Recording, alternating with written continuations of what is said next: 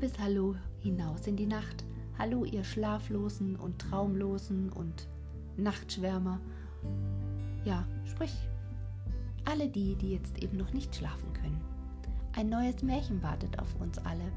Ich habe mich für des Kaisers neue Kleider entschieden. Und ja, beim Lesen des Märchens gingen mir tatsächlich wieder so einige Gedanken durch den Kopf, wie es ja dem Kaiser und seinen ganzen Ministern und auch ja dem ganzen Folge da ergangen ist. Sie sind den Betrügern auf den Leim gegangen. Alle haben ihren gesunden Menschenverstand ausgeschaltet, weil niemand wollte ja als dumm dastehen oder dass er nicht seiner Arbeit, seinem Amte tauge. Und ich frage mich so ein kleines, kleines bisschen, ob wir nicht alle manchmal ein bisschen zu sehr auch tatsächlich uns verhalten wie diese Menschen in der Geschichte. Wie oft machen wir die Augen zu, wie oft hinterfragen wir nicht und wie oft schalten wir unseren gesunden Menschenverstand aus. Ich denke, diese Fragen sollten wir uns gerade in der aktuellen Zeit besonders intensiv stellen. Niemand kann was für dieses Virus und auch unsere Regierung, ja alle die, die da irgendwas entscheiden müssen und sollen, haben es ja nicht leicht. Aber wir, sprich das Volk, sollten dennoch hinterfragen, ist das, was da beschlossen und beredet wird, das Richtige für mich? Diese Frage kann jeder nur für sich selbst beantworten. Aber ich denke, es ist ganz wichtig, dass wir sie uns immer wieder stellen. Und in diesem Sinne macht es euch jetzt schön gemütlich, kuschelt euch ein und dann geht's auch schon los. Auf die Ohren. Bis gleich, deine Anja.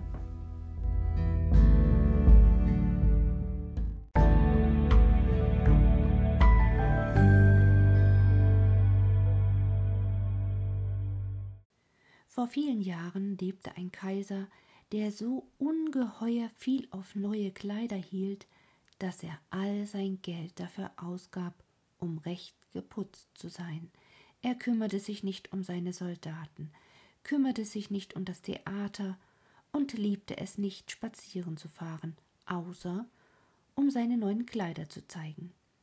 Er hatte einen Rock für jede Stunde des Tages, und wie man sonst von einem Könige sagte, er ist im Rate, sagte man bei ihm immer, der Kaiser ist in der Garderobe.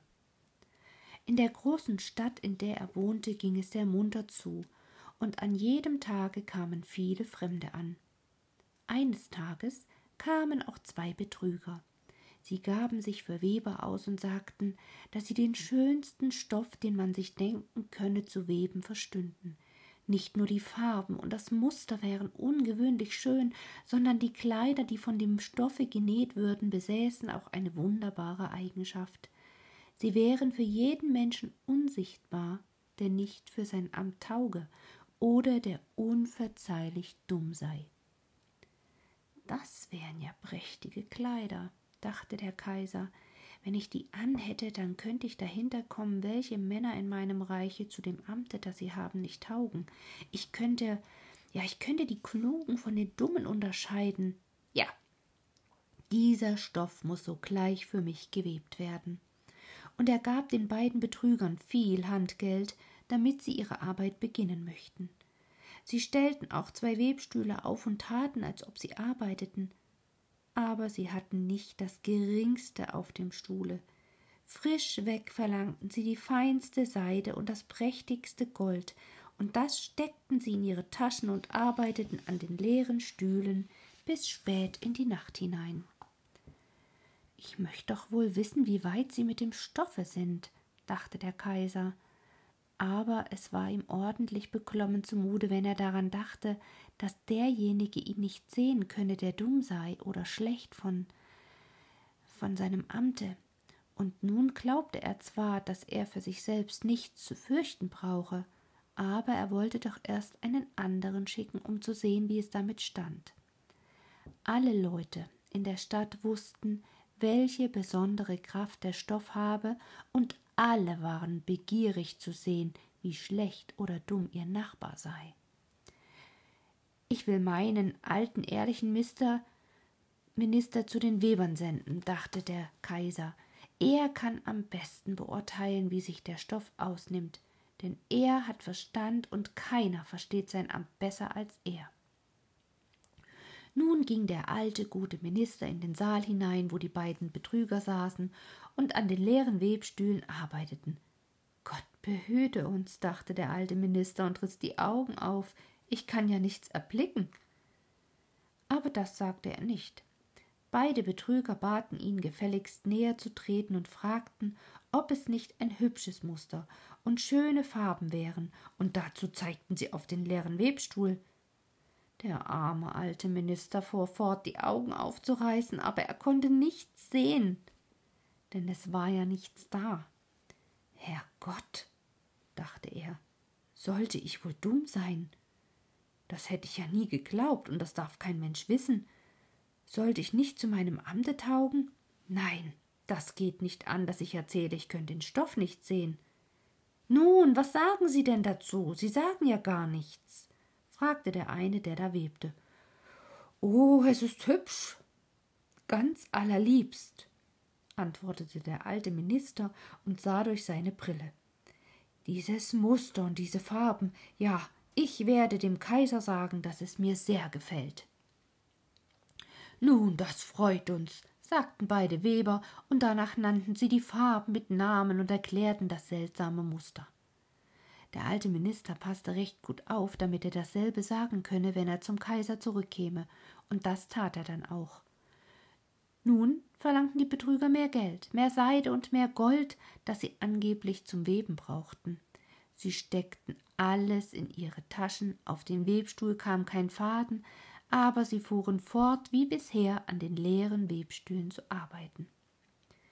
Der Kaiser schickte bald wieder einen anderen ehrlichen Minister hin, um zu sehen, wie es mit dem Weben stehe und ob der Stoff bald fertig sei. Tja, und dem ging es gerade so wie dem ersten. Er schaute und schaute, weil aber auf dem leeren Webstuhl nichts war, konnte er auch nichts erblicken. Und ist es nicht ein hübscher Stoff? fragten die beiden Betrüger und zeigten und erklärten das prächtige Muster, das ja gar nicht da war. Dumm bin ich nicht, sagte der Mann. Es ist also mein gutes Amt, zu dem ich nicht tauge. Das wäre wirklich sonderbar. Aber man darf es sich nicht anmerken lassen, und darum lobte er den Stoff, den er nicht sah, und versicherte ihnen seine Freude über die schönen Farben und das herrliche Muster. Ja, es ist ganz allerliebst, sagte er zum Kaiser. Alle Menschen in der Stadt sprachen von dem prächtigen Stoff und nun wollte der Kaiser ihn selbst sehen, während er noch auf dem Webstuhl war. Mit einer ganzen Schar auserwählter Minister, darunter auch die beiden Ehrlichen, die schon früher dort gewesen waren, ging er zu den beiden listigen Betrügern, die aus Leibeskräften webten, aber ohne Faser und ohne Faden. Ist das nicht prächtig? fragten die beiden alten Minister, die schon einmal da gewesen waren. Sehen, Eure Majestät, was für ein Muster, was für Farben. Und dann zeigten sie auf den leeren Webstuhl, denn sie glaubten, dass die anderen den Stoff bestimmt sehen könnten. Was? dachte der Kaiser, ich sehe ja gar nichts. Das ist ja furchtbar. Bin ich dumm? Taug ich etwa nicht dazu, Kaiser zu sein? Das wäre das Schrecklichste, was mir begegnen könnte. Oh, es ist sehr hübsch, sagte er. Es hat meinen allerhöchsten Beifall. Und er nickte zufrieden und betrachtete den leeren Webstuhl, denn er wollte nicht sagen, dass er nicht sehen könnte. Und das ganze Gefolge, das er bei sich hatte, schaute und schaute und kam aus allem nicht heraus, weil sie sahen alle nichts.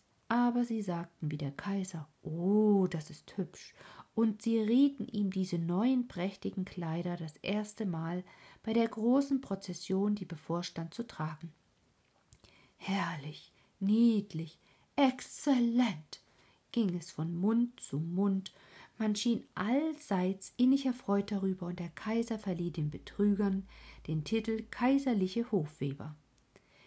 Die ganze Nacht vor dem Morgen, an dem die Prozession stattfinden sollte, waren die Betrüger auf und hatten über sechzehn Lichter angezündet. Die Leute konnten sehen, dass sie stark beschäftigt waren, des Kaisers neue Kleider fertig zu machen. Sie taten, als ob sie den Stoff aus dem Webstuhl nähmen. Sie schnitten mit großen Scheren in die Luft. Sie nähten mit Nähnadeln ohne Faden und sagten zuletzt: Nun sind die Kleider fertig. Der Kaiser mit seinen vornehmsten Kavalieren kam selbst dahin, und beide Betrüger hoben einen Arm in die Höhe, gerade als ob sie etwas hielten und sagten Seht, hier sind die Beinkleider, hier ist der Rock und hier der Mantel, und so weiter und so weiter. Es ist so leicht wie Spinnwebe. Man sollte glauben, man habe nichts auf dem Leibe, aber das ist ja gerade das Schöne daran. Ja, sagten alle Kavaliere, aber sie konnte nichts sehen, denn es war ja nichts da. Belieben Eure kaiserliche Majestät, Ihre Kleider allgnädigst auszuziehen? sagten die Betrüger. So wollen wir Ihnen die neuen anziehen, hier vor dem großen Spiegel. Und der Kaiser legte alle seine Kleider ab, und die Betrüger stellten sich, als ob sie ihm jedes Stück der neuen Kleider anzögen. Sie fassten ihn um den Leib und taten, als bänden sie etwas fest, das war die Schleppe, und der Kaiser wendete und drehte sich vor dem Spiegel. Ei, wie gut sie kleiden, wie herrlich sie sitzen, sagten alle. Dieses Muster, diese Farben, das ist ein köstlicher Anzug. Und draußen stehen sie mit dem Thronhimmel, der über Euer Majestät in der Prozession getragen werden soll, meldete der Oberzeremonienmeister. Schön, ich bin ja fertig, sagte der Kaiser. Sitzen Sie nicht gut? Und dann wendete er sich nochmals zu dem Spiegel, denn es sollte scheinen, als ob er seine Staatsgewänder recht betrachte. Die Kammerherren, die die Schleppe tragen sollten, griffen mit den Händen nach dem Boden, gerade als ob sie die Schleppe aufhöben. Sie gingen und taten, als hielten sie etwas in der Luft, sie wagten nicht, sich anmerken zu lassen, dass sie nichts sehen konnten. So schritt der Kaiser in der Prozession unter dem prächtigen Thronhimmel, und alle Leute auf der Straße und in den Fenstern sagten Gott, wie sind des Kaisers neue Kleider unvergleichlich. Was für eine Schleppe er hat, wie schön alles sitzt. Keiner wollte sich anmerken lassen, dass er nichts sah, denn dann hätte er nicht zu seinem Amte getaugt oder wäre sehr dumm gewesen. Keine Kleider des Kaisers hatten solches Glück gemacht wie diese. Aber er hat ja nichts an, sagte endlich ein kleines Kind. Herrgott, hört die Stimme der Unschuld, sagte der Vater, und einer flüsterte dem anderen zu, was das Kind gesagt hatte. Aber er hat ja nichts an, rief zuletzt das ganze Volk. Das ergriff den Kaiser, denn es schien ihm, sie hätten recht, aber er dachte bei sich nun muss ich die Prozession durchhalten, und so hielt er sich noch stolzer, und die Kammerherren gingen und trugen die Schleppe, die gar nicht da war.